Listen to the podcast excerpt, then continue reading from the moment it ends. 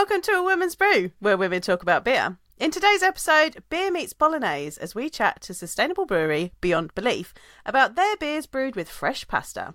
I'm Joanne and this is Tori. Hello, hello. And we're two beer-loving women on a mission to get more people drinking and talking about great beer. Come join us.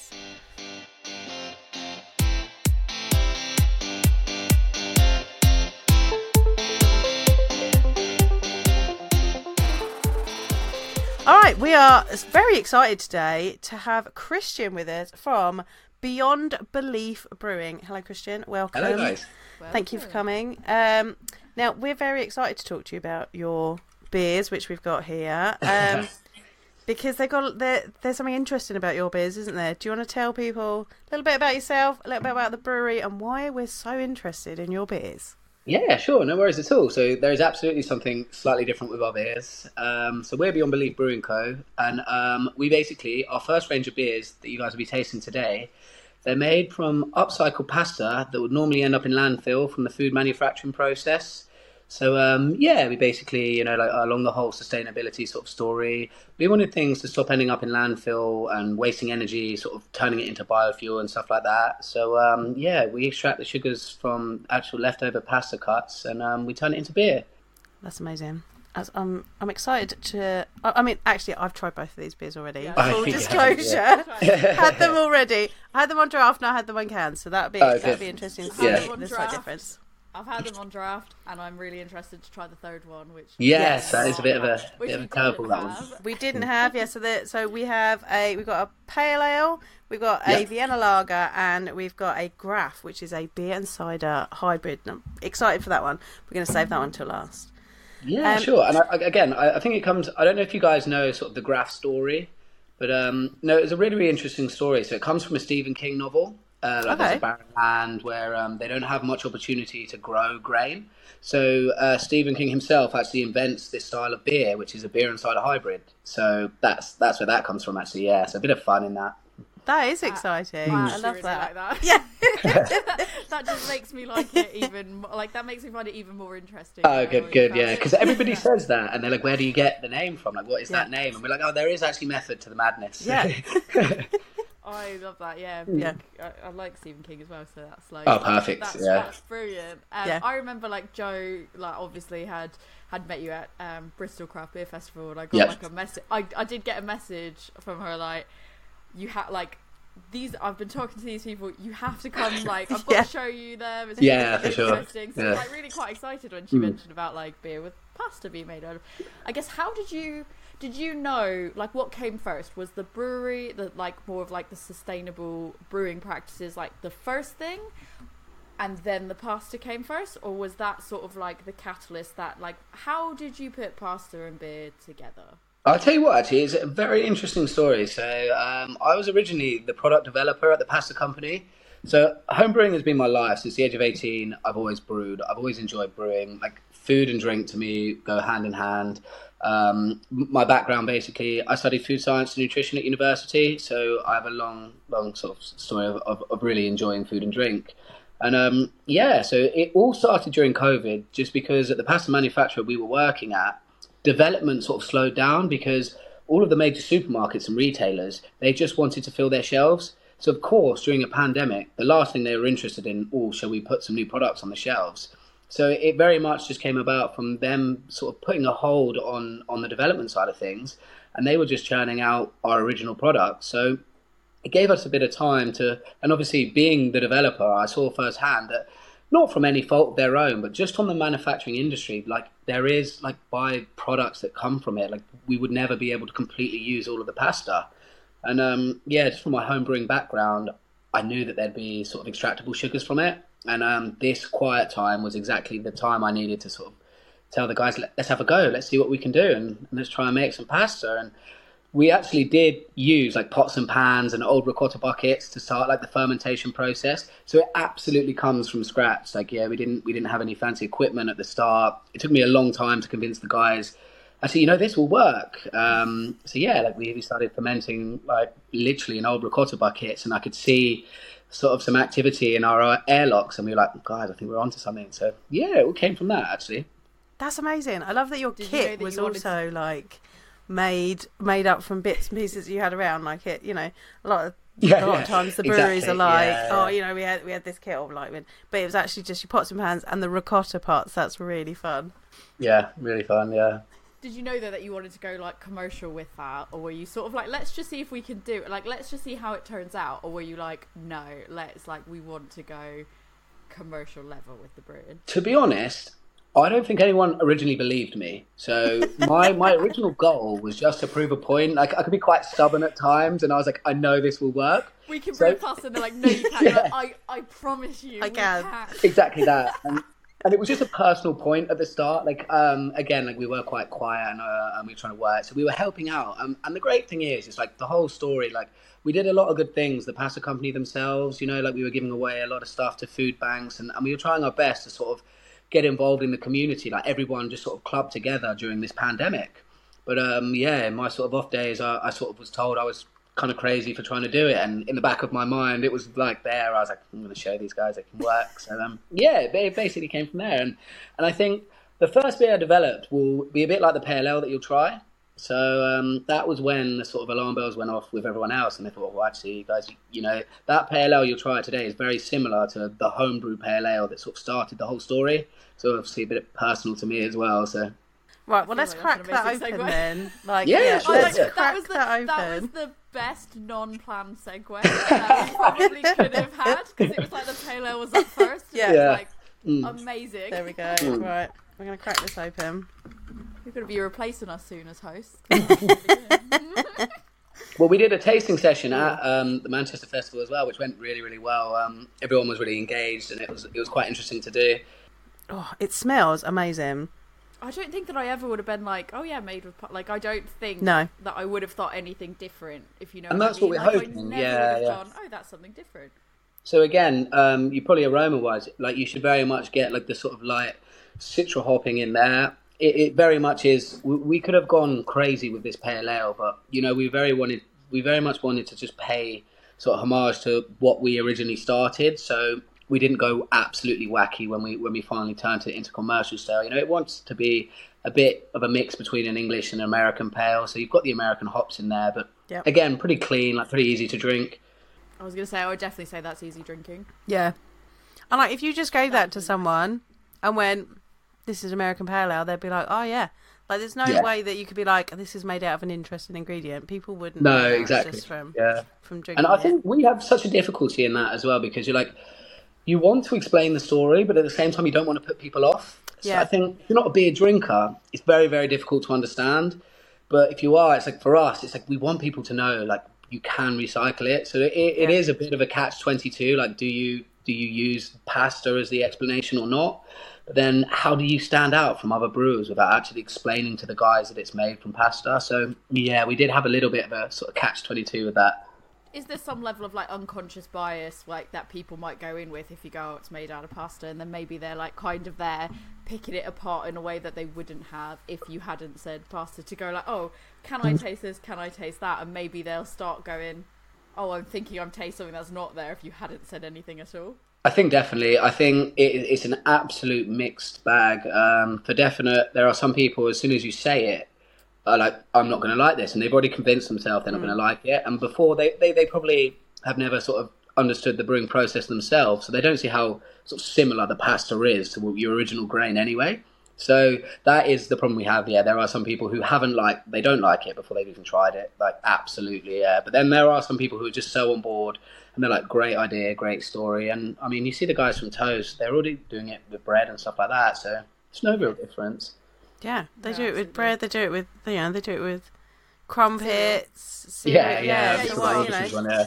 Really so why is this any different? It's not. Yeah, exactly. Seven yeah. Brothers has done, they've they partnered with, like, Kellogg's. To yeah, they did, like, the Sling It Out stout and stuff like that. Yeah. And it was great to see them really guys in, in Manchester as well this weekend, oh, yeah. because obviously as a fan, for me, like, sustainability has always been something that has a personal sort of influence to me. So um, obviously I already knew the guys, and I knew like the Sling It Out stout and that sort of stuff. So it was great to sort of see them and converse with them as well, and sort of have a conversation about our inspirations and sort of knowing that guys are already doing stuff like that. So yeah, no, it was, it was great. Yeah. Did they give you any tips? Not so much, no. We didn't really get that much time to chat there, and obviously mm. I spent most of my time behind the bars. Yeah. So um, just generally as a sort of head of innovation and someone who who's a brewer themselves, so that because we're so new, you know, you almost need someone who can explain the story. So yeah, yeah, I did spend most of my time in Manchester actually behind the bars. I was very sort of restricted in how much I could get round and, and try the guys. So yeah. Just to take it back to what you were saying as well, when you were saying like just doing, you almost started because you wanted to prove a point that it was possible to do it. So when you started doing this, was it with people at the pasta company, or was it with pe- like was it with friends? Like, who did you actually start having these conversations with?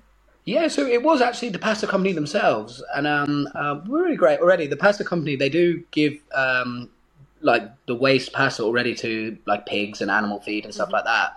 We're getting so, so much. And um, there was some of it that sort of ends up as biofuel and stuff like that. And just having the extra time to do it, it was to the guys, I was like, there are extractable sugars. And it wasn't necessarily like beer. It was like, we could use these sugars for any sort of alcohol. You know, like we see a lot of people who use potatoes to make vodka and stuff like that. So the initial conversation with the guys was like, can we do something? Make it interesting, yeah. And um we always wanted it to be like a new like entity itself. Like we didn't want it to be a pasta beer from a pasta company, because we don't just want to do pasta beer. Like, you know, our message is sustainability. It's not just pasta. This range is great and, and this is fantastic. This is our pasta beer range. But in future, you know, we're, we're looking at using so many other carbohydrates to sort of push that message forward as well.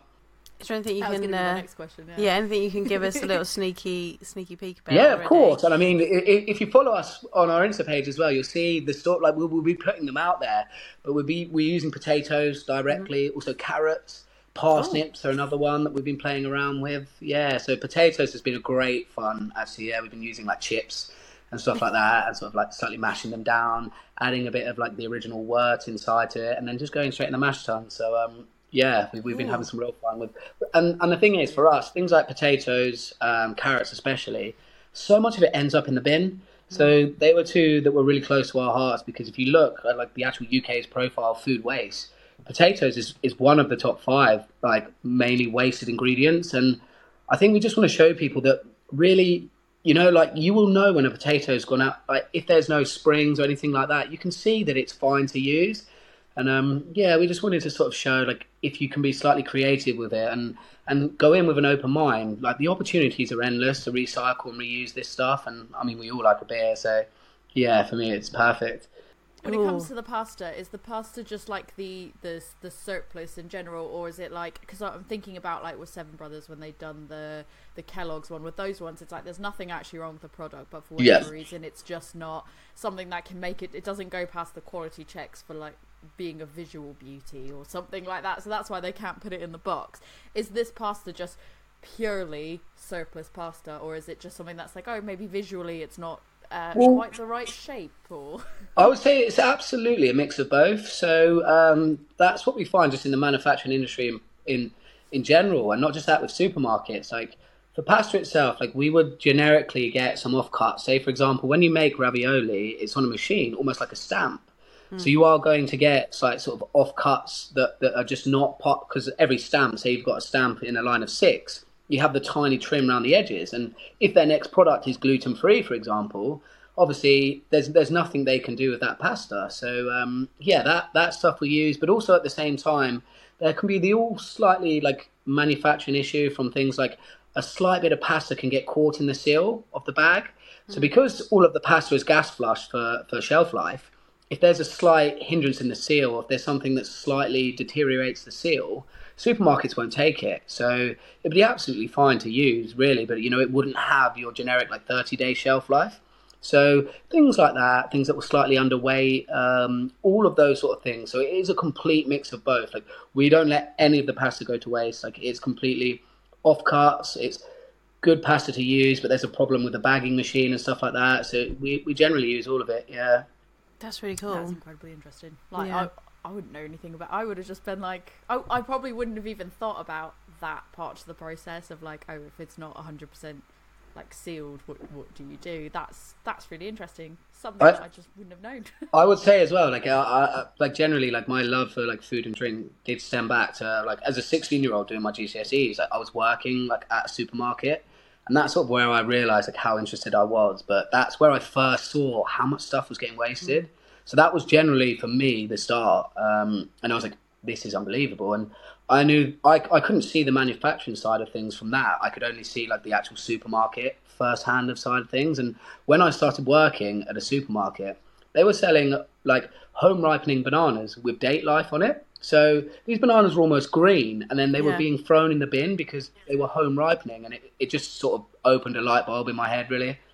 You'd, I'd hope nowadays that they're a little bit better about it, that things last a little bit longer. Oh, they're so much saying, better now. Yeah. So, so much. Yeah. Yeah. Because that was like eleven years ago, like when yeah. I originally started it. And it's it's more like the up upmarket supermarkets, you know, who it is it is things like that. And I think things like your fruits and your vegetables, we should very, very easily be able to tell whether or not a banana is is easy. Like if you can eat this banana or not, I, I don't think we, we should almost need. Um, yeah. And I, I know supermarkets do that now, and a lot of bananas do not have like shelf life on them. But yeah, like generally when I first started in the industry, they did. And it was just, yeah, it was really baffling to me. So, yeah, that's really interesting. Have you, have you like through playing around with some of the stuff, have you kind of gone... Uh, so we've got the pale ale, which is literally, this is very sessionable. There is like that bitter, I will say there's like that bitterness there. Yeah, which we wanted to carry through, yeah.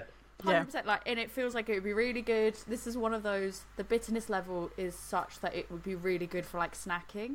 Yeah, yeah, social, yeah. Like I feel like it's very sessional, very socialising, like beer, having some yeah. snacks. four point seven percent, this is like... It's sunny out, it's nice out, you just want to have some friends around, have a few drinks. Like I could one hundred percent see that you could get like a whole case of this and like sort of drink through it all, just friends, and not even realise. Well, exactly that. And I think with the amount of food waste that you see, like generically, we, we don't want to make a beer that, that you know, you might only have one or two of. Like when there is food waste to recycle, we're like, well, let's try and make something that people can have four or five or six of so that we can actually fully utilise like the, the pasta waste. So yeah. that was sort of the thinking behind that as well, yeah. So you've like so you've had that pale, and then obviously like so we've got the Vienna and we've got the Graf. Like, did you find that you've played around with different styles and gone like this definitely works with this and this definitely doesn't, or have you found that kind of everything you all the different styles you've attempted to make have turned out actually like more or less okay? Like, what does that process look like? Do you brew something and then go, oh, it needs a little bit more of this, or maybe it's not suited for this particular style? Do you know what? Um, I haven't actually found like any difference in any style. So like development-wise ourselves, um, we're also looking at a stout and a sour beer as well. Nice. And um, yeah, I haven't sort of noticed anything. I mean, the only major difference is obviously with your stouts, when you're using more speciality malts, you've got less extractable sugars from the extra malt. So it, it's more of just sort of the playing around in that sort of sense. But generically, no, like I, I think that's the great thing about it. We we can do anything we want, really, like, and we are looking to sort of expand that range, and, and we want the pasta beer range to just have a range of, you know, we're also looking at like a Belgian style, like a saison or something like that. Honestly, like, yes. opportunities are endless. They really are. So I, feel like I... you say like saison, Belgium. Yeah, we're we're there, we're there.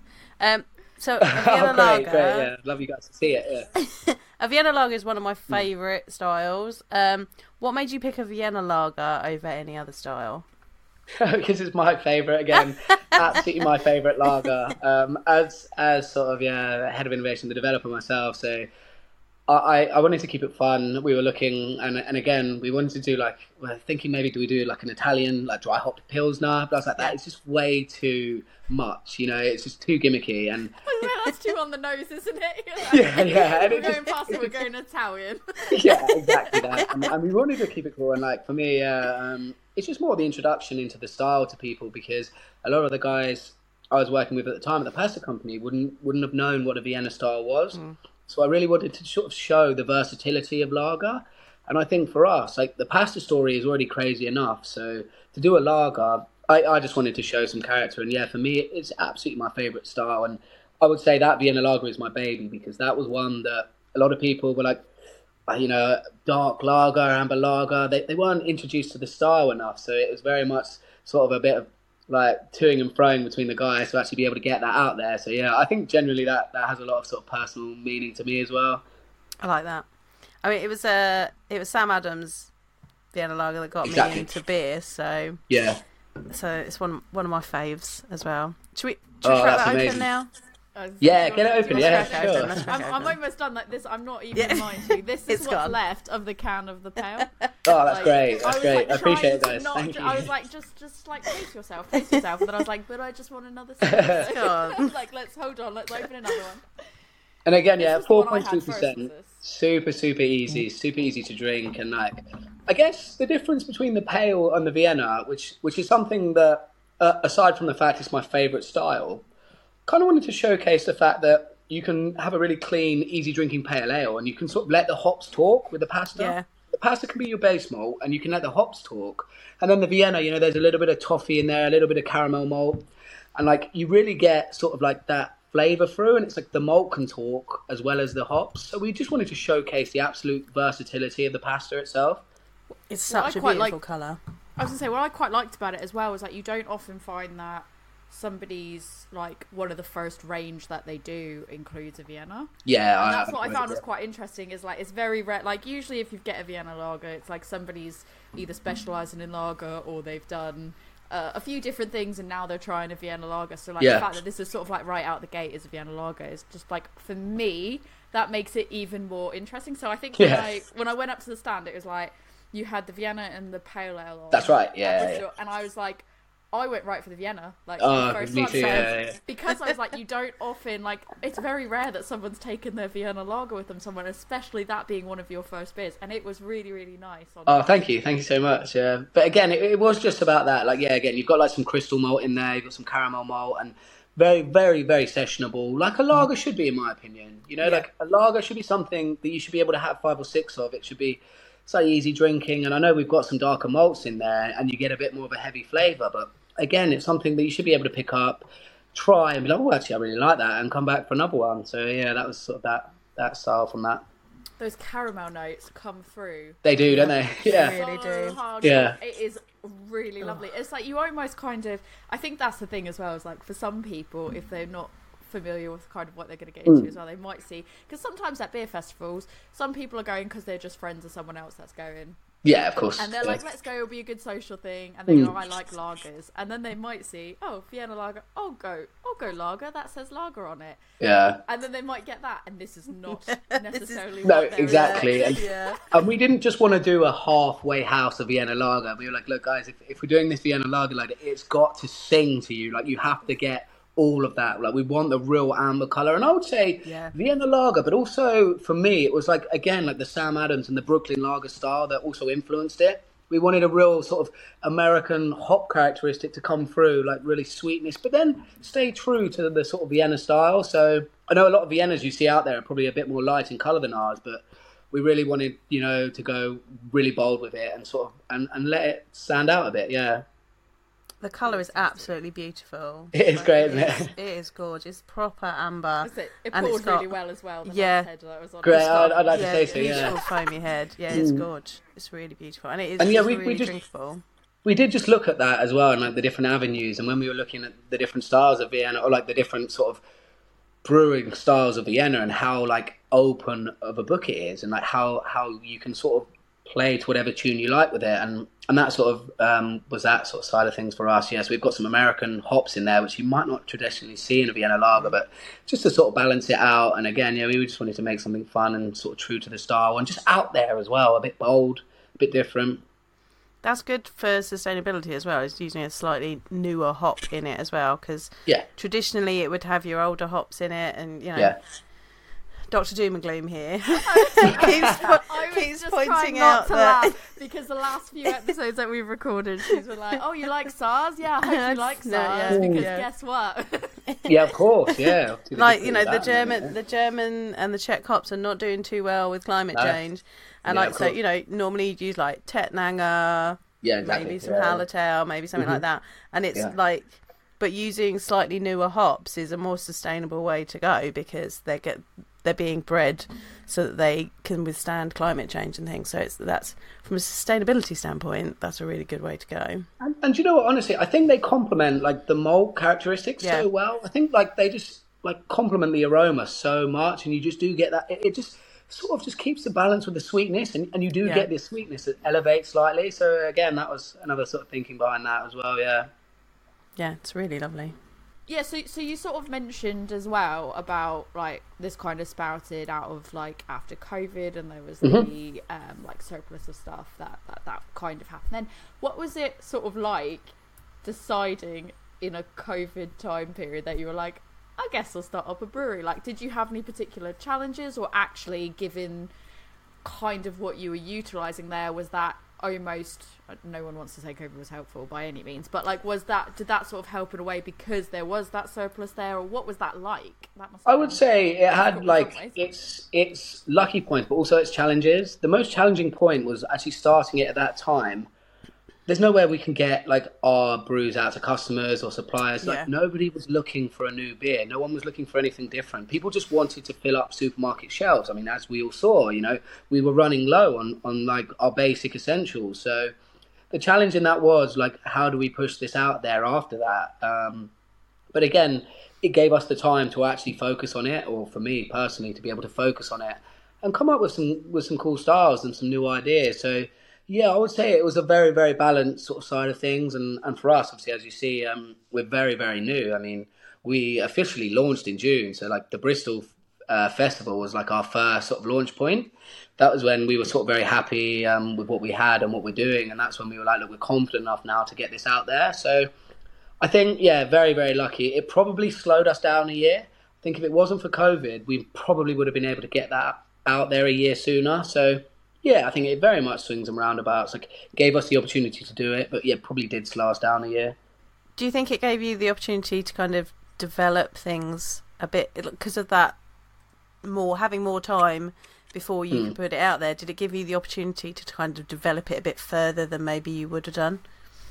I think so, one hundred percent. Yeah. I think, especially um, originally my job, I was a product developer at the pasta company. So like my heart was always in beer, like food and drink generally, but my heart was always in beer. And like I was sort of chomping at the bit to be like, oh, let's let's have a go. And without doubt, if COVID would have ended a year sooner, I probably wouldn't have been able to, yeah, to, to sort of express some personality with a mm-hmm. beer. Like we wouldn't have been able to, to do five or six trials ourselves. And so once we convinced the guys from Pots and Pans, you know, we got like a small thirty litre cast iron kit.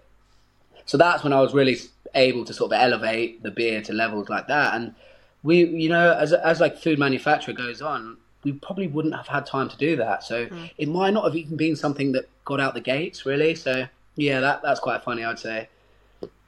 It's it's interesting though what you're saying about like, yeah, there was like a point when COVID first started when it was like people were just like, oh, we want to get the beer out, we need to get beer on. Like nobody wanted to try new things. Everyone was like, we just need to put sort of stuff out there. And I just remember like thinking back, it is lit, it feels it feels forever ago now. It does, and it, yeah. And it, yeah. And it like when you look at how many years past we are now, it's like since it first started, like that was it's insane. But I remember there being like the rumor that was going around that was like, we're going to have a lockdown. No one's going to be able to go out. And it, I can laugh about it now because it's like we're so far removed from it. But I remember like one of the last things that I did was I was like, I need to go out and I need to pick up beer. And I local yeah, it's really funny. Yeah. And, but like everyone thought like, oh, it's only going to be like a few months. Yeah. So, like, so I remember going out and I was like, just get one big F off box of beer. This will last me for like yeah, the yeah. whole time, and like this will be fine. And I remember coming yeah. home with my haul and being like, and there's some there, and there's some of that, and that's great. And yeah, like that. That's interesting what you're saying about like people not sort of trying new, it, being reluctant to try new things because you almost don't want to like rock your market when you can't get out there and get to. Because I think like, to be fair, the online sales only kind of really sort of ramped up when it was COVID and people couldn't. Yeah, for sure. So yeah. I guess mm. in some ways it sort of opens new markets to mm. you, but at, initially there's probably that like no one knows what to do here and no one wants to take chances. So yeah, it's it's um interesting though that you were like, like I think that's a positive thing that you still chose. Like I'm going to take this risk and I'm going to I'm going to well, try it out. I would say the best thing about it is like I was living in South London and um the pasta companies in like around Hertfordshire ways. So at the time, like when the lockdown like first struck, I almost had the opportunity to get furloughed. And it was sort of one of those things. I was like, cause, you know, it's it's quite a long commute, like being in the heart of South London. I was in Clapham at the mm. time. So literally in the heart of South London, and it was a ghost town. I was like, I can't be commuting to like work every single day. It, it, it's just crazy times. So um, yeah, they gave me the opportunity to actually, they have a like a, a flat round, round the corner, like they sort of own like the area as well. So yeah, I, I could have been furloughed, or I got the opportunity to move over to the guys over there and, and just sort of stay closer to work and actually push this forward. So it was like one of those sort of situations where you, you sit around for a day and a half and you're like, well, a lot of people are just enjoying themselves, getting furloughed, getting paid, and just sort of sitting around and having fun. And I was like, do I do that, or do I actually push this and, and something that I care so much about? And it was like, I knew that this opportunity would be here. So yeah, it was like a fifty-fifty sort of crossroads moment that, that really pushed it forward, which I think is, is such a great story as well, that, I, you know, you could look two years down the line and I wouldn't have been here because I could have just said, mm, actually, you know, I'd, I'd probably rather take it easy and just get furloughed. So yeah, really, really funny, actually. There's like another universe where you like... where you decided to be furloughed and you just made banana bread. Exactly, yeah, and then and then who knows what I'm doing now? Yeah, exactly, yeah. So the biggest really banana good. bread maker. In Actually, I can do a cracking banana bread. So yeah. Don't worry. As a food science nutritionist, like I, yeah. I do have food skills as well. So like we learned our culinary skills modules as well. So yeah, don't doubt my banana bread either. I, I'm a banana bread fan, so like, oh, yeah. oh, you wow. bring out a banana we'll bread beer. You bring a banana well. bread beer, and I'd be like, absolutely. That's what you need to do. Like, uh, you need to do making like baked goods or something, and then yeah. like a beer to go alongside it, and like a yeah, pairing. Would be, oh, well, the first one I did was like a wheat beer. And the thing is, oh. is, is nobody understood the idea of it though, and like especially the guys here, like at the pasta company, they weren't beer drinkers. So mm. when I did like a really sort of, and again, like um, if you guys like your wheat beer, you know, like you get the banana and clove yeah. from it, yeah. so it very no, much distinguishes yeah. that. And obviously, using the pasta, we thought well, it was a no-brainer. I'll do a wheat beer, but it just at the time, it just wasn't understood right enough, yeah. and like something that we'll definitely do down the line. But you know, I think people were just picking out off flavors from. from the pasta that wasn't even there, but just because yeah. they weren't sure about the wheat beer. So yeah, that was something that I'd love to go back to do because that was like another original style that we looked at, but it was just like people just aren't getting it really. Yeah, I would say yeah. like how you guys were saying that Vienna lager is like your your top favourites. It's like for me, my first favourite my first favourite beer of like proper beer was was probably like a wheat beer. Like oh, nice, no way. Yeah, okay. Yeah, like one hundred percent. It was just definitely like wheat beer for the longest time in my in my when I lived in the U S in my earlier drinking days. It was like m- the majority of what I'd go for would be a wheat beer of some sort, like any wheat beer I'd do. Oh, nice. That's yeah. what I'm going to have. So for me, you say wheat beer and I'm like, yes, absolutely, I'm in.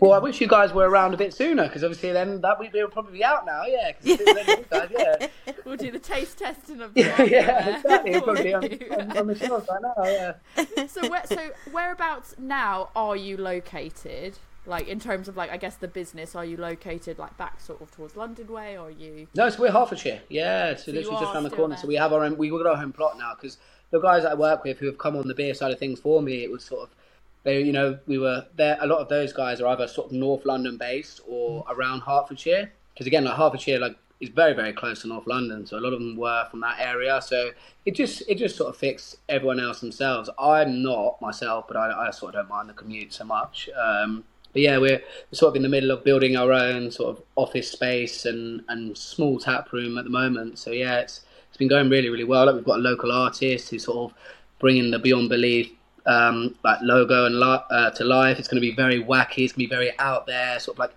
neon painted, like some really cool lights. And, you know, it's just going to represent our brand really, really well. And it's just going to show that we're not really worried about sort of the mainstays and stuff like that. And, and it's going to represent us, which which I think will be really cool. I feel like you are just um, helping to lead me into the next questions. And I'm like, literally, the questions are you are smashing it because I feel like the next question you've just set me up really. I promise I haven't done this before. This, this is not no, previous. I mean, professional. Like this is great. Um, before we do that, do we want to have the last one? Because I'm really, really excited. Come on, then. Sure, yeah, right, yeah. Let's, and let's I'd, I'd love to talk to you about this, yeah, because again, this was one myself, which was a different, difficult one to explain. So.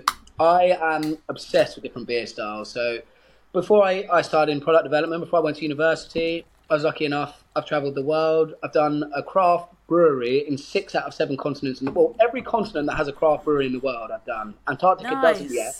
So, um, yeah, and, and this was something that just along my travels and just what I picked up, I know apple is normally an off flavour in beer.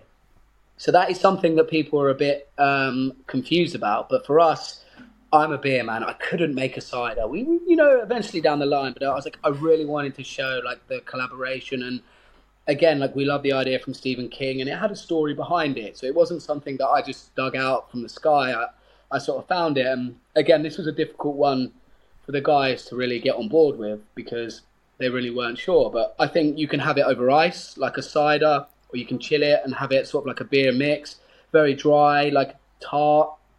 But yeah, see what you guys think. Ooh. I don't think that comes through like an off flavour at all. No. I think like like you can tell when something is an off flavour. I guess mm. maybe if it's somebody that doesn't, not like you were saying before, it's someone that doesn't normally drink beer, so maybe yeah. in their minds they're like, this is not this is not beer, I don't know. But I don't yeah, think sure. it comes through like an off flavour. It's really interesting. And I would say the most interesting thing about this is, yeah, so we use thirty-three percent recycled pasta and thirty-three percent recycled apples. Mm. So um, we actually throw the apples in just after mashing. So they go in and, and obviously because they are literally raw apples that we've juiced, they go in in the boil sort of, so we pasteurize along that line. So again, okay. there's no process with the apples before. Yeah. Like we actually, you know, we don't use any additives, there's no nasties in it whatsoever. It is literally pure pressed apple juice, and then two days later it goes into the boil. So literally is that, like, you know, we didn't want to just grab apple juice from the shelves or anything.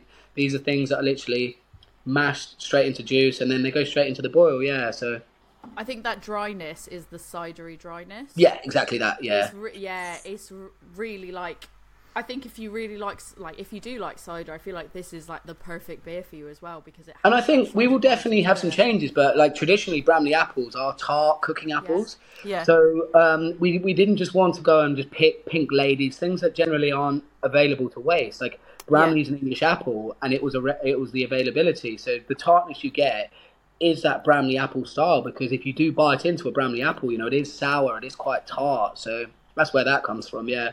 I'm a fan. Yeah, you can like, you can taste that.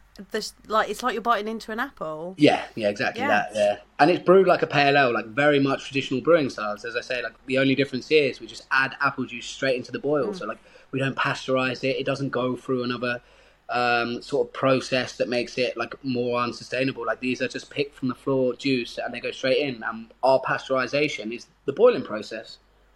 It's. It's that thing that I'm like, I'm really trying to describe it for anyone that's like, mm. oh, that sounds interesting. I'm like interested in it, but it's so difficult to describe because I'm like, there is very cl- like, it feels there's very clearly like a beer element to it. Yeah. There's very clearly a cider element to it. Well, there is a bit of citra in there as well. So there is a bit of citra hop in there just because again, like the apples are so tart and, and we, we, we eventually will be looking around, and I think the opportunity for us now is going to be great because we can go and pick some more red apples, some some dessert, and there are some dessert apples in there as well. So you get some tannins in there. So you might get a mouthfeel like wine almost. It's where it sort of aids the dryness. So yeah, you you might see the tannins come through. And um, yeah, this was our sort of first limited edition beer, and we just basically gathered the apples that we could get hold of. So in future, like yeah, going down further down the line, we'd like to sort of elevate this a bit, a little bit more, you know, maybe add some sweeter apples in there and sort of just balance it out a little bit more. But I'm a fan. Again, yeah, I, I quite like it myself. So, yes, good. I think there's like the mouthfeel of it is the beer element. Yeah, because yeah. it's not as like thin, let's say, as a cider. Um, but then you get that lovely like the crispness of the apple mm. in there. Mm. It's really lovely. Very. I think it's a story. Yeah, like, it takes you on a journey. You know, like it, mm. it, it, as soon as it goes down, like you, you do feel the elements of it. They sort of come yeah. together. So I feel like this would pair really well with like a cheese, like a cheddar. Ooh, oh, yeah. exactly that. Like, I feel yeah, like I'd want to eat. Well, so me, like I am also a massive food person, like okay. probably to my own detriment because I'm to eat food all the time, and probably not like foodie where people like, you're probably like I know all the. Like really positive. I'm just like I just like to eat. I just like to eat, and I like to eat really good food. Yeah. So like, to me, I had this, and I was like, ah, oh, this would be amazing with like a really nice like sharp cheddar. Oh, I think I so. Again, like, definitely. Yeah, yeah, yeah. It cuts through it really, really well, and yeah. we are looking to do that as well. Like what we would like to do next is like we want to bring out some pairings with it.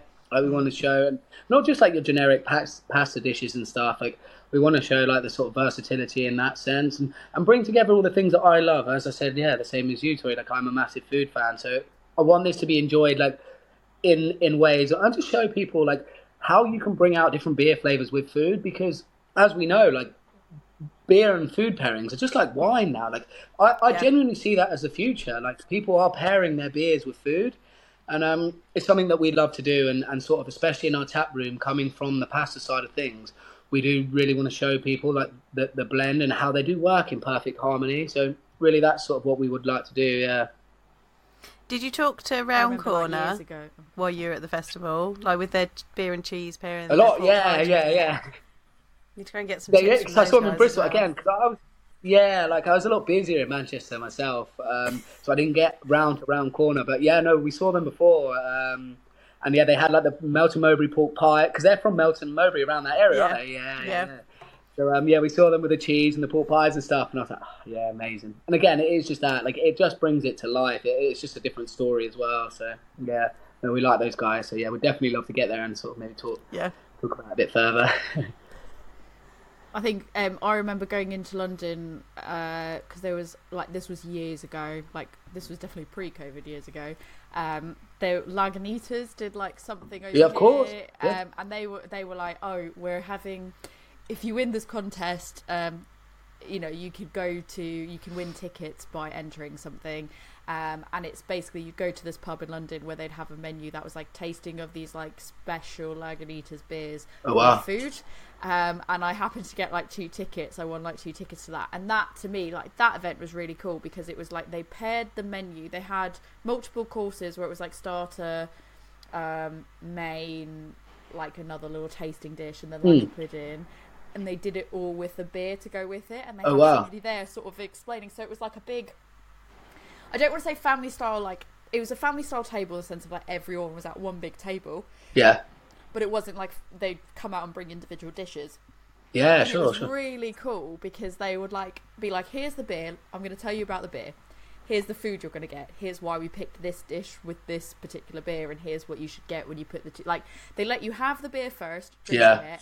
Have the food and then go, oh, this is what they're supposed to do together. And I always felt like that would be an experience if like somebody was going to do a tap room that sort of like had that experience. I would one hundred percent like pay to go to another one of those like food and beer pairing experiences. And I think again, no, exactly. And I think there's more chance when you do stuff like that to involve people who originally might not think there's a beer for them because yeah. straight away you, you, you can engage them and you can show them, look guys, well, this is what we were food. And it's like, I know you might not like this beer, but try it in this process, try it this way. And I, and I think it's genuinely such a good way to engage people and get them involved in beer and get them tasting it. Um, because I mean, originally myself, I grew up on cask. Like when I was eighteen, nineteen, there were no I P As on tap, you know, it was your traditional lagers or cask. Yeah. So like, I very much came from that, and I grew up like Buckinghamshire, the Chilterns way. So like the Chilterns brewery is a very, very old-fashioned brewery around the corner from where like my parents originally lived, and they did the same, and they had like the old-fashioned like tankers and stuff like that, and you could get cheese and local chutneys, and all of that sort of stuff has taken me on the journey to where we are now, and we just want to give it a bit more of a modern craft beer twist, but we will look to kegs as well because that's something that's close to my heart also because I did grow up on sort of um cask beer, so yeah, I, I have a soft spot for it now. Got to. We're all we all missed cask during lockdown because it was the one I thing know, we couldn't really replicate at home. Mm. I love that it's getting a bit of res, a resurg, resurgence now because we couldn't have it before. We're like we're, we're just gonna go and drink cask now. I hope so because I even saw when we were out, um, we went to one of like the old school um, pubs around Manchester, and they had Two Tribes. You know the guys from King's Cross. Yeah, they yeah. had them on cask as well, and it was just fantastic. Like the beer was absolutely quality. You know, like you got all of the traditional cask elements, but then you get that American sort of hop yeah. style, and, and I think that there's just so much that we can have in connection with that. So yeah, I think I hope anyway. I hope to see sort of a resurgence, and by the looks of things, there is. So yeah, I think it'd be really good. I do just want to say as well, like the point about the, the tartness as well, that there is that tartness, but I want to be very clear for anyone that's listening that doesn't, that is normally like, I don't like, when they think tart and they think like sour. Oh, of course, that yeah. That is yeah. not like, it. it's, if you're no. a person that doesn't tend to like sour, that type of tartness, it is not that type of like tartness. Like you have to think of like, like you said, like the apple, like yeah, exactly, the yeah, yeah. of the apple, yeah, yeah. Um, because I think like that's really important to know. Because some people might go, "Oh, when I drink a beer that's tart, I don't like it." Yeah, yeah, yeah. And I would say like if you like cider and that type of tartness, like you probably will like this because it is. It, this is surprisingly, like I said, I didn't know what to think when I say surprisingly. I just mean the sense of you know, no, I, I, going, don't worry, I don't, don't worry. Know, yeah. I don't know what to think about. Yeah. Like I didn't know what to expect. Mm. And it is like so sessionable and so drinkable that you're just a bit like, I really enjoy it over ice. Like, yeah, I, I drink it in the oh, summer. Yeah. Again, like, I have a lot of friends who are cider drinkers. Um, for me, getting these beers out here has been really difficult because a lot of my friends aren't as interested in beer as I am. You know, it's not always for everyone. So I'm like, yeah. guys, try this. And they're like, no, and I'm not sure. And this was one, again, that I just wanted to bring through the sort of, I wanted to make beers that some of my cider drinking friends can like, because a lot of yeah. them don't drink beer. And I wanted to really, like, my idea was like, no, I can't make a cider because then it doesn't show you that you could like beer also. So I really, really wanted to get something that, that my cider fans could, could drink as well. So that was sort of the story behind that as well, because I had a lot of my friends, my local friends, who were just like, we, we're not really into like the craft beer scene, but we love cider. Like we, we just drink cider. So I was like, oh, trust me, I'm going to change that. So yeah, it's a bit of that. So yeah, again, yeah, a bit of that stubbornness. Good job. To, uh, to circle back around to what we so originally when I said this is a great segue, the reason I was going to say that is because you mentioned about um, wanting to open up, like, you know, looking to open up a tap room mm. and having like a really great local artist that was going to, you know, take your your logo and paint it. I wanted to know, where did the space theme sort of come into play with all of it? Um, so it, it basically is like Beyond Belief in that sense. Um, at the first, like when we, we originally got the beers out, a lot of people were like, this is unbelievable. I'm like, well, we can't call it unbelievable. Um, so it was just sort of a, a play on that. And, and again, Beyond Belief came, and it just, as soon as we got the name Beyond Belief, which we sort of discussed, decided on a few years back, because that was just the feedback we were getting from people. You know, it was like, this is crazy. This is quite strange. Like Beyond Belief. So it just, it just stuck with that. And we were like, well, if it was Beyond Belief, we were, we just wanted to push the space theme and make it a bit more like, yeah, beyond, beyond belief, like beyond your norms, beyond the normal realm and stuff like that, if you if you would like. So yeah, it, it just came from that really, um, something we had an interest in. And I think it's very easy to sort of use the space theme in beer. I think there's a lot that you can do with it. So it, it was it was something that we just we just had some fun, and, and like the spaceman characteristic, it just kind of worked for us, and we, we just all liked it really. But yeah, there was a slight method to the madness. Like it was just sort of the beyond, beyond belief, beyond difference. So sort of came from that. I think so. I quite liked the way that, that, like, I liked how you've done, like, the spaceman and stuff. Like, it feels like, like, branding-wise, it feels like it's a really, like, it feels like it makes, it, this is going to sound really weird, but it's like, it feels like it makes sense in the sense of, like, how you've done it as well. Like, design-wise, you're like, oh, yeah, I could see this as uh, thanks. Yeah. beer design. Like, you know what I mean? Yeah, like, sometimes yeah. you might see something and you go, oh, I don't picture that image going with that product. But it's yeah, like, yeah, it yeah. just felt like it all... just worked, like it felt like it all just made sense and just worked together like so well. um, I'm glad you say that, because it was something like us as well. It's like we didn't use any sort of middle um, companies or anything like that. We didn't use a branding agency. It's something that generally just came from us guys just sort of enjoying what we like, and it was like, well, we actually quite like this, we like the story, and we just think the story fits. So um, yeah, it was all sort of all from ourselves, and I think you can sort of see our personality and definitely see from the beers themselves. Like I think there's a lot of our personality in the style of beers, well, me personally anyway. So it was sort of that, like, we want this company to be out there for everyone. Like, it's great that we're making good beers, but we also want to raise awareness about like how we can all cut down on food waste, and like how, if you can just be slightly more creative, like there is a whole world of opportunity to do things with stuff that people are throwing in the bin. So yeah, you know, it's generally like that as well. So we don't just want to stop at like the beer, the pasta side of things. It, we want to start this to be a story that everyone can get involved in and sort of enjoy and, and come along with us. Yeah, I love it. Going back to the um, using carrots and parsnips, I think I've seen like an old recipe that was for parsnip beer. Have you like mm. found any like historical recipes or older recipes that kind of influence what you're doing, or is it just? You're like, right, I'm going to use these ingredients and see what happens. There was a there was a German-style potato beer that I was mm. lucky. Um, I think they call it a Kartoffel beer. So yep. I believe, like, a long, long time ago, it was a beer that was actually used. I don't know so much about the modern style of it. I know I found it very difficult to find recipes, mm. which has also been the fun part, because there are sort of talks and there there are, like, the floating ideas around. But, um, yeah, generally the, the potato beer was something that I had seen just from historical records in Germany. And it was just an absolutely sort of off-the-cuff idea when, when we were looking at it. And we, we were I was watching something about potatoes getting thrown in the bin. And we can believe it. And I was like, I'm sure I've seen someone do a potato beer before. So like the idea like was already in the back of my mind, but um, yeah, and it, it just, just was very much like spur of the moment. Parsnips, not so much. Carrots, not so much.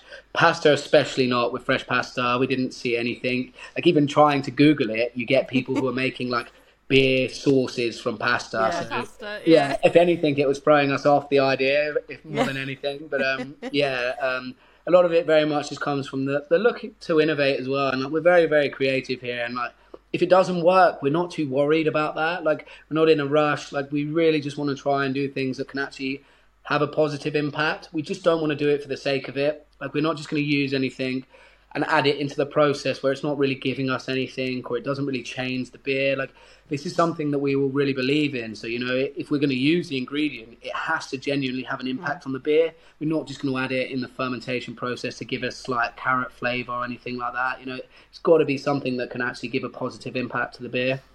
And would you, so I know Toast put some of their recipes out like homebrew size so that people could do it at home. Are you thinking about possibly putting that out so that people can have a go at reducing their food waste at home as well?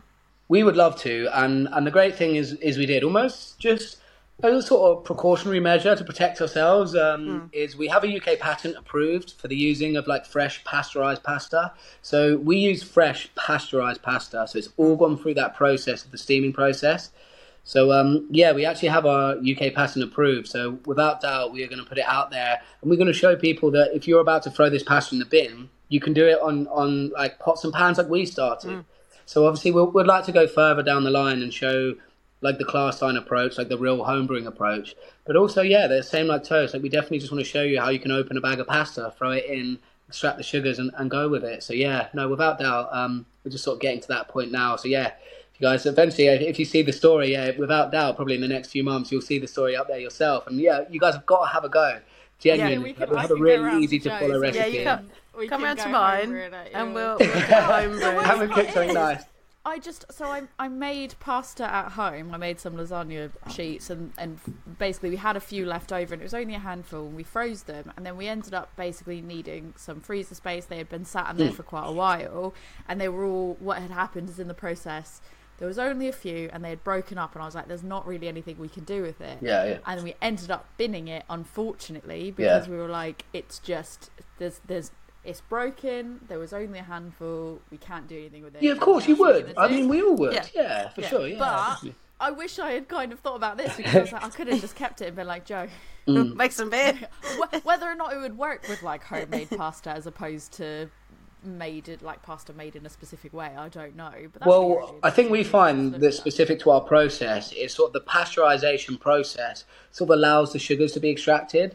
Ah, so okay. um, it very much is that that sort of it holds yeah. its shape. So um, and that is the the pattern that we have is like the actual like the pasteurized fresh pasta, and it doesn't just um, cover pasta. So it's just like anything that's gone through that sort of pasteurization process, it's a dough or, or carbohydrate. Mm. So um, I think it was just, again, it was just more something that we did to protect ourselves, because we were like, as a few young guys, like, how on earth are we going to show people to do this without someone coming over and just absolutely, you know, like taking it to another level? So yeah. we really wanted to make sure we had some protection about that, because we don't want it to be used in the wrong way, and we yeah. would hate that, and we would hate it to just be a gimmick or a marketing ploy. Which yeah. was our initial concern, is that if somebody takes this idea, they are probably just going to pretend and, and not use waste pasta, and they're just going to use things and buy stuff from supermarkets and pretend that it's waste. So yeah, generally that was that was that really.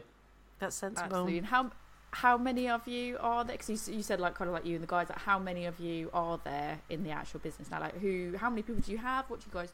So we have like yeah, there's like five of us. We have like a head of branding, a head of sales, um, me. And then we just have one of the pasta guys along as well. Um, yeah, like a sort of commercial director. And then we have someone who helps us out with like the initial branding ideas as well. So yeah, there's just five of us. Yeah, yeah. That's amazing. That is like, oh, so so with the with the like potatoes and stuff. Because obviously with this, you kind of started off like with the pasta company. Like mm. when you go to get the potatoes and tone-ups and the carrots, like. Where do you go to source those? Like, do you go to a supermarket? Do you work with like, uh, like how does that? I'm really just cu- if you can answer, that's fine. But I'm just really curious on how that works. Well, I can tell you, like from the start, like the first original like homebrew I did was just from, at the end of the day, at supermarkets, like they, they were like nineteen p for, for a kilo. So it was just like, maybe I'll just grab three of these, because yeah, they'd have just ended up in the bin or anything like that. So sort of walking around, seeing stuff that, that, that was uh, eventually going to be thrown in the bin. So yeah, just pick them up, like literally as the whole potato. Yeah. That's wow. so interesting. Yeah, yeah, that's really interesting. Because again, I don't think any of us walk around a supermarket, even like you know, Joe, Joe from like a, like Joe Homebrews and stuff. Like, do you ever walk around a supermarket and go, I could brew with this? No. That feels like a new exciting challenge. Yeah. Of, like, find something really interesting and then just be like, can I brew with it? Like... Oh, it's awful. I think if if you go around with people who aren't brewers themselves and they're like, they would dread taking you to the supermarket now, because I look at dry ingredients as well and I'm like, mm, there's something we could do with this. Yeah. And, And I think, it, yeah, it very much is something like that, that you, you probably would hate going to the supermarket for me, because I'll be around there for half an hour just looking, just, just speaking to the guys as well. And be like, what do you guys normally throw away? Like, what doesn't work? And I think when you see, um, like, even Lidl themselves, they do, like, wonky carrots and stuff like mm. that. Yeah. So yeah. we it just, just came from that as well. And, like, we were realising how much of that stuff that was even wonkier that people were just throwing, and we don't need need to worry about what it looks like, because when we peel it and dice it or anything like that, it, it makes no difference to us. Yeah, yeah. So I find that's crazy, isn't it? It's like, you're like, oh, you could get this bag of like wonky carrots mm. for, for cheaper than you can get like the other bags, and it's only because, like you said, it's wonky. And yeah, yeah. Like, I, I can't. Yeah, like, I'll mad. take the bargain. Yeah, like, that's great. I'll take this. Yeah. But it's just like you kind of go, but it's a carrot. Oh, well, see, the best thing about it is when we did the potato, like I was peeling, and we made some chips while the boil was on, so for some other potatoes we didn't need. Like some yeah. for the boil. Some yeah, yeah, exactly. Some for the boil, so we might as well keep ourselves fed. So yeah, like we just had some real fun with it. Yeah, just sort of eating, had a few chips, and then sort of playing around and stuff like that. So yeah, you know, we've got some really cool stuff on the way. Like, there's some really cool ideas we've got going forward, and and stuff like that. And again, it's just all, we really want to educate people and bring them on the journey with us as well, and sort of show really what you can do. I think I've got one. There's one final question that I've got from my end, and it's a big controversial question. Oh, here we go. I like really controversial questions, so let's this go. This is really controversial.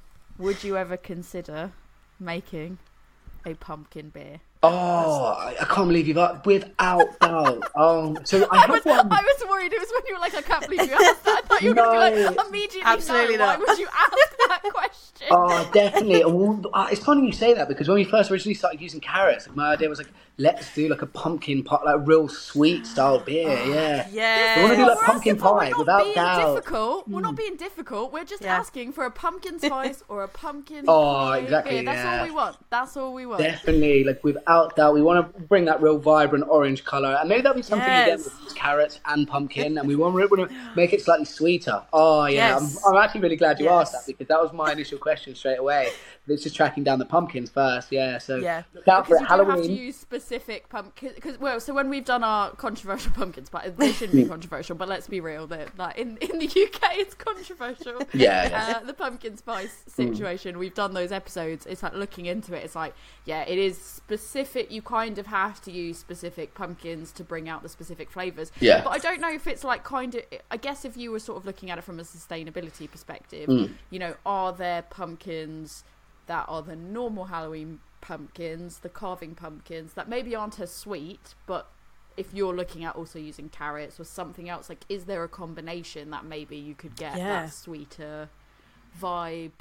Oh, I think so. And the thing is, for us, which I find really easy, like coming from a food background myself, like the pumpkins are great, like, but we can we can find like the spices ourselves, you know, like the cinnamon and the extra, like the clove and stuff like that. They're things that really are so, so easy, and there's no issue in sustainability from adding them.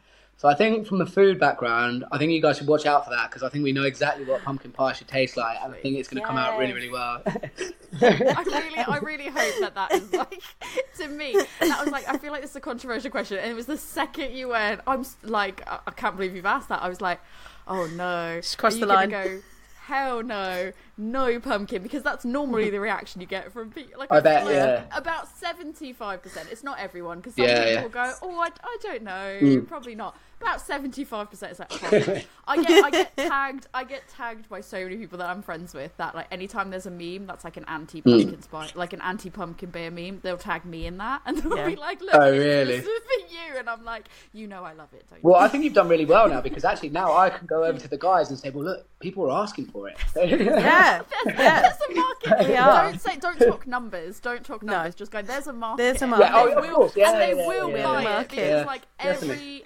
year we look for what is on sale, and it fluctuates. And sometimes there's a few things, because sometimes things get imported, mm. and sometimes there is literally it's like a barren wasteland of pumpkins. Yeah, yeah. It's just sad. And we get really sad. we yeah, get really yeah. sad. And I think especially when you see like a lot of guys do that now, don't they? They go to like the pumpkin patch, and you know you can yeah. go around Halloween. You go see them like pick pumpkins and things like that. And without doubt, mm, so many of them would end up thrown away. So yeah, yeah. look out for that. Oh, yes. I'll go pick. I'll go pick. Literally, I've I have said this. We've said this on like every pumpkin episode that we've ever had. Like volunteers tribute. If you need someone to just go pick pumpkins, like I will go and just pick the pumpkins for you. Like, well, maybe that's the story. It, and then you bring them, and we'll brew it. together, and then you guys can do brew, and you can make a small sort of pizza with us guys. Like... And you pick the pumpkins, you have some fun, and then you come over to us. We'll give you a few beers, and then we'll brew. We'll, we'll brew a small, small like homebrew batch. Yeah, that's right. Maybe I will. I will for anyone that wants to brew a pumpkin beer. I'm like free labour. I will do it. I'll bring the ingredients. I'll bring. The Let's do it. Yeah, like definitely. I'm here. Definitely. No, that'd be fun. That's a fun story because I have my own sort of like in our in our sort of development area. We we anything we do at first, we use like the small thirty litre class time before we sort of mm-hmm. batch up. So yeah, definitely. Like, by all means, yeah, Music that'd be funny.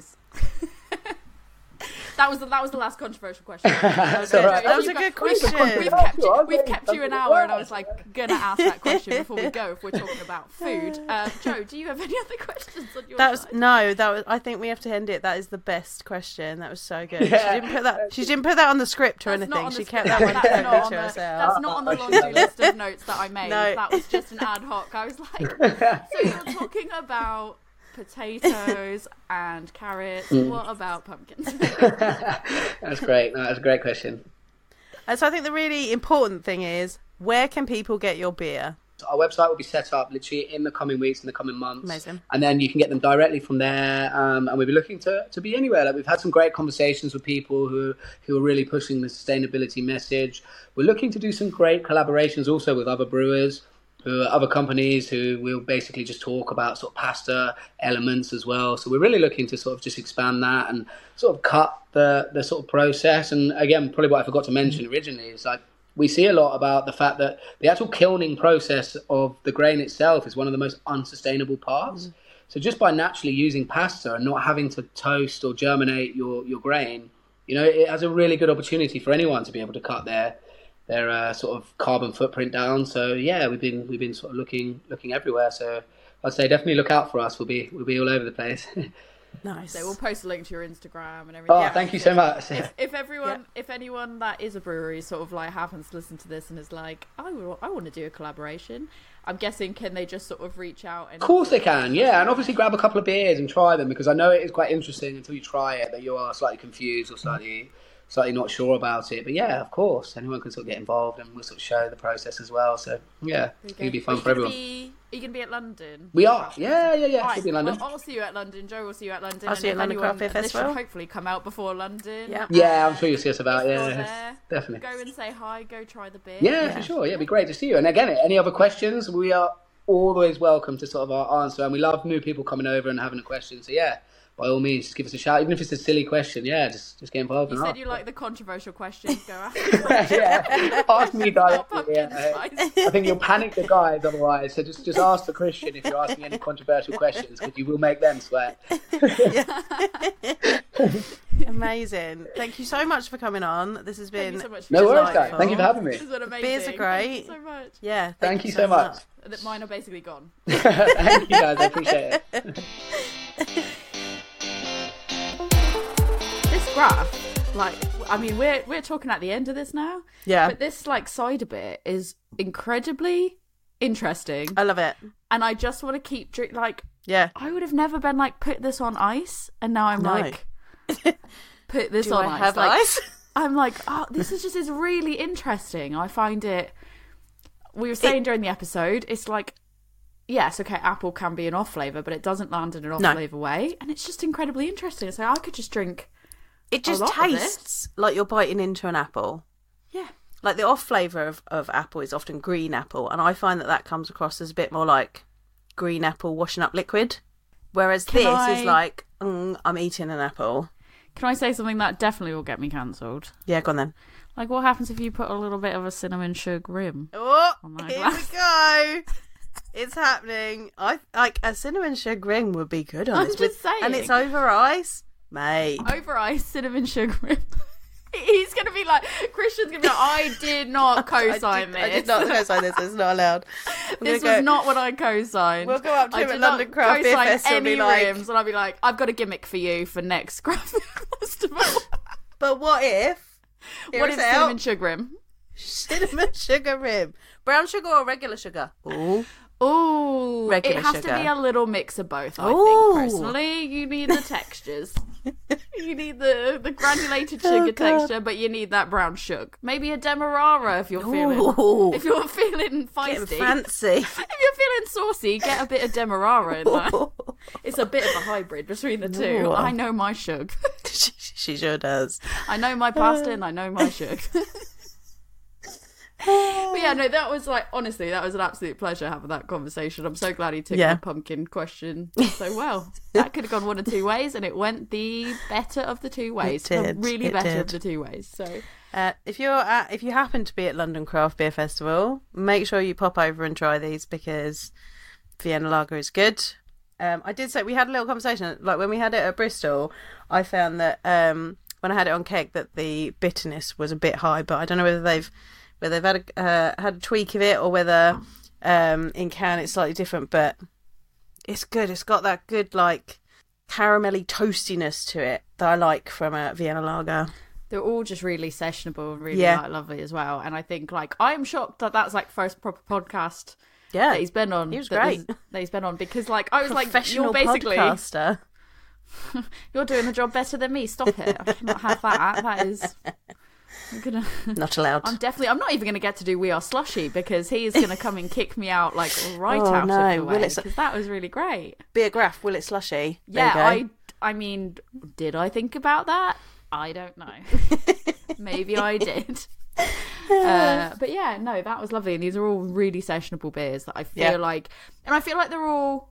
I like what he said about how they don't want to make something like, as much as I love a crazy adjunct or something weird and wonderful and unique and like a one-off, yeah I actually really quite like, and it makes sense with the whole sustainability thing, the idea that it's like, well, actually we don't want something that is just going to be too wacky, that it's just not a gimmick, but like that it's almost like, oh, people only want to get it as a one-off. Like, you want yeah. to have something that's a little bit more Uh, a core range, a fridge filler, if you will. I use fridge filler in, a di- in like a positive way, where some yeah. people use it in a negative way. I use fridge filler as like a, this is what I want to have in my fridge when I have friends around, and I don't want to sit there and think about the complexities or the crazy adjuncts or the weird, unique things that have been done to that beer.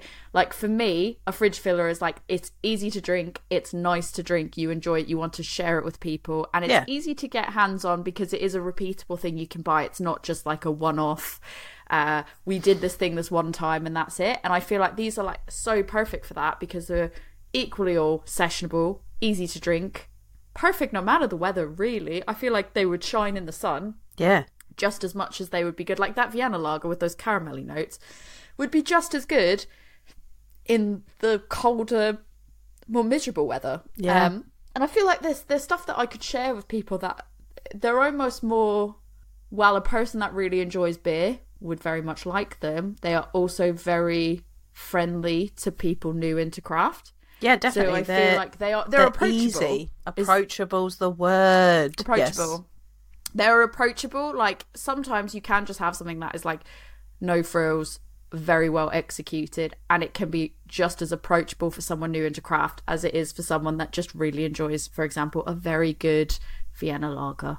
Yeah, so, yeah, definitely. These are completely, I would recommend these to people that are like wanting to, A, be sustainable and promote sustainability, but also that are like, I just want a really good core range beer in my fridge. And yeah, if, you, if you live with a cider drinker, like I've got a friend who yeah, enjoys cider. Yeah, the graph cider. will go down really well. The graph will go down really well. Maybe not with the cinnamon sugar ring, the, rim, though. I mean, I say cinnamon sugar all day, all day, but that's me. I mean, I probably, the thing is, like, I like the idea of a cinnamon sugar rim. But that's because I don't actually go through the process of executing the cinnamon sugar room. Right, she likes to talk about it. She she talks big. I've had it. No, no, no. I've had it back in my U S time, back in my U S days. Uh, it's like you'd go to a bar, and that's what they do with pumpkin beers and cider. Like there, when they when you did sort of start getting hard hard ciders, mm. as we called them, uh, you would get like the cinnamon sugar rim. But like you get that at a bar, no one would ever really do that at home. It's messy. Because it's like it's messy. I tried it, it once. It's a lot of effort. It's a lot and of you're effort. Just like, Ugh. So you're like, I'll have someone else do it, and I'll drink. Yeah. What somebody else is doing. Because then you got to clean the glass afterwards. Like I yeah. don't want that stuff around my good oh, beer it. glass. I go all around the edge of it. It's great. Um. Anyway. Yeah. These guys are going to be at London Craft Beer Festival. This should come out before then, so go and see them. We will both be at London Craft Beer Festival, so come and say hello to us as well. Uh, but if you can't make it to London Craft Beer Festival, Tori, where can people come well, and berate you for talking about cinnamon sugar rims? I'm just going to be like, la, la, la, la, la, la, la, I cannot hear you. Or for your um, tips on how to do a proper cinnamon sugar ring. I don't have any tips because, again, I just said I don't, don't do, it. do it myself. I let somebody else do the manual work for me of that cinnamon sugar ring. Um, and I feel like I can't even pretend that I like it because I'm not going to say where I am. I, I will be at London on the Saturday. I will be helping out uh, a brewery, but I'm not going to say where. You could just find me. Um, and if then if you don't, that makes it even better because it's like I've blended in and you don't know who I am, and that's great. Um, but I feel like if I admit too hard to liking a cinnamon sugar rim, I might not be helping out London Craft Beer Festival. So I'm like, oh, we'll just take that a step back, rewind that back. Uh, but yeah, I will be at London, and if you want to say hi, you want to kind of find out, you know, who I'm definitely going to go check out on the session that I've got free, Um, give me a shout. I'm on Instagram, adventures underscore in underscore optimism or adventures in optimism at gmail dot com. And pretty much through my Instagram, you can get all the links to all the things that I'm not keeping up with. So that's probably the best way to find me, uh, the Instagram that I'm not also keeping up with. Um, but I share stories. So if you tag me in a story, I'll probably share it because that's minimal effort and that's what my brain can handle. Joe, if people want to see you at London Craft Beer Festival, where can they see you? And I'll let you do the plug for the podcast as well. Okay, my thanks. brain's dead. I mean, just you'll you'll come you'll see me you'll see me at London Craft Beer Festival. You'll see me. You'll see Don't me. Don't worry. Um, or you could you can message me and be like, hey, I'm at London Craft Beer Festival. Where you at? And I might reply to you. Um, and you can do that. I don't see you. Where are you? Where, yeah. I, you can find me at my beer school, which is Love Beer Learning, and we're on Facebook, Instagram, Twitter, TikTok, and Pinterest. I'm mostly on Instagram, so just come say hi there. Um, you can also come to my website, which is love beer learning dot co dot uk. There's no cinnamon sugar ring, rims there, I'm sorry. Uh, but you Not yet, wait, me. give it a few months. Good. maybe, that, maybe that's the next blog post, right? I have to do tips on how to do it. That that feels like You need a, to do it before October. Yeah, it needs to be in October. That's September time, it's harvest time. Yeah, cinnamon sugar rims, I need to do ready. Um, or you can email me with your tips for cinnamon sugar rims, if you've got any, which is... Number one, don't. Loveitlearning at gmail dot com. Nope. Or you can get hold of both of us on the podcast account, which is A Woman's Brew, and you can email us at a woman's brew podcast at gmail dot com. Berate us both. Berate us both. Just go immediately, no, don't do that. Why not? No cinnamon sugar rim, no pumpkin spice. Stop it. Get out. And we'll probably go like, cool, delete it. It's fine. We'll just ignore you. You can try that. uh, on that note, I'm going to go finish this graph because it is a beauty. I'm going to drink my Vienna. Cheers. Cheers.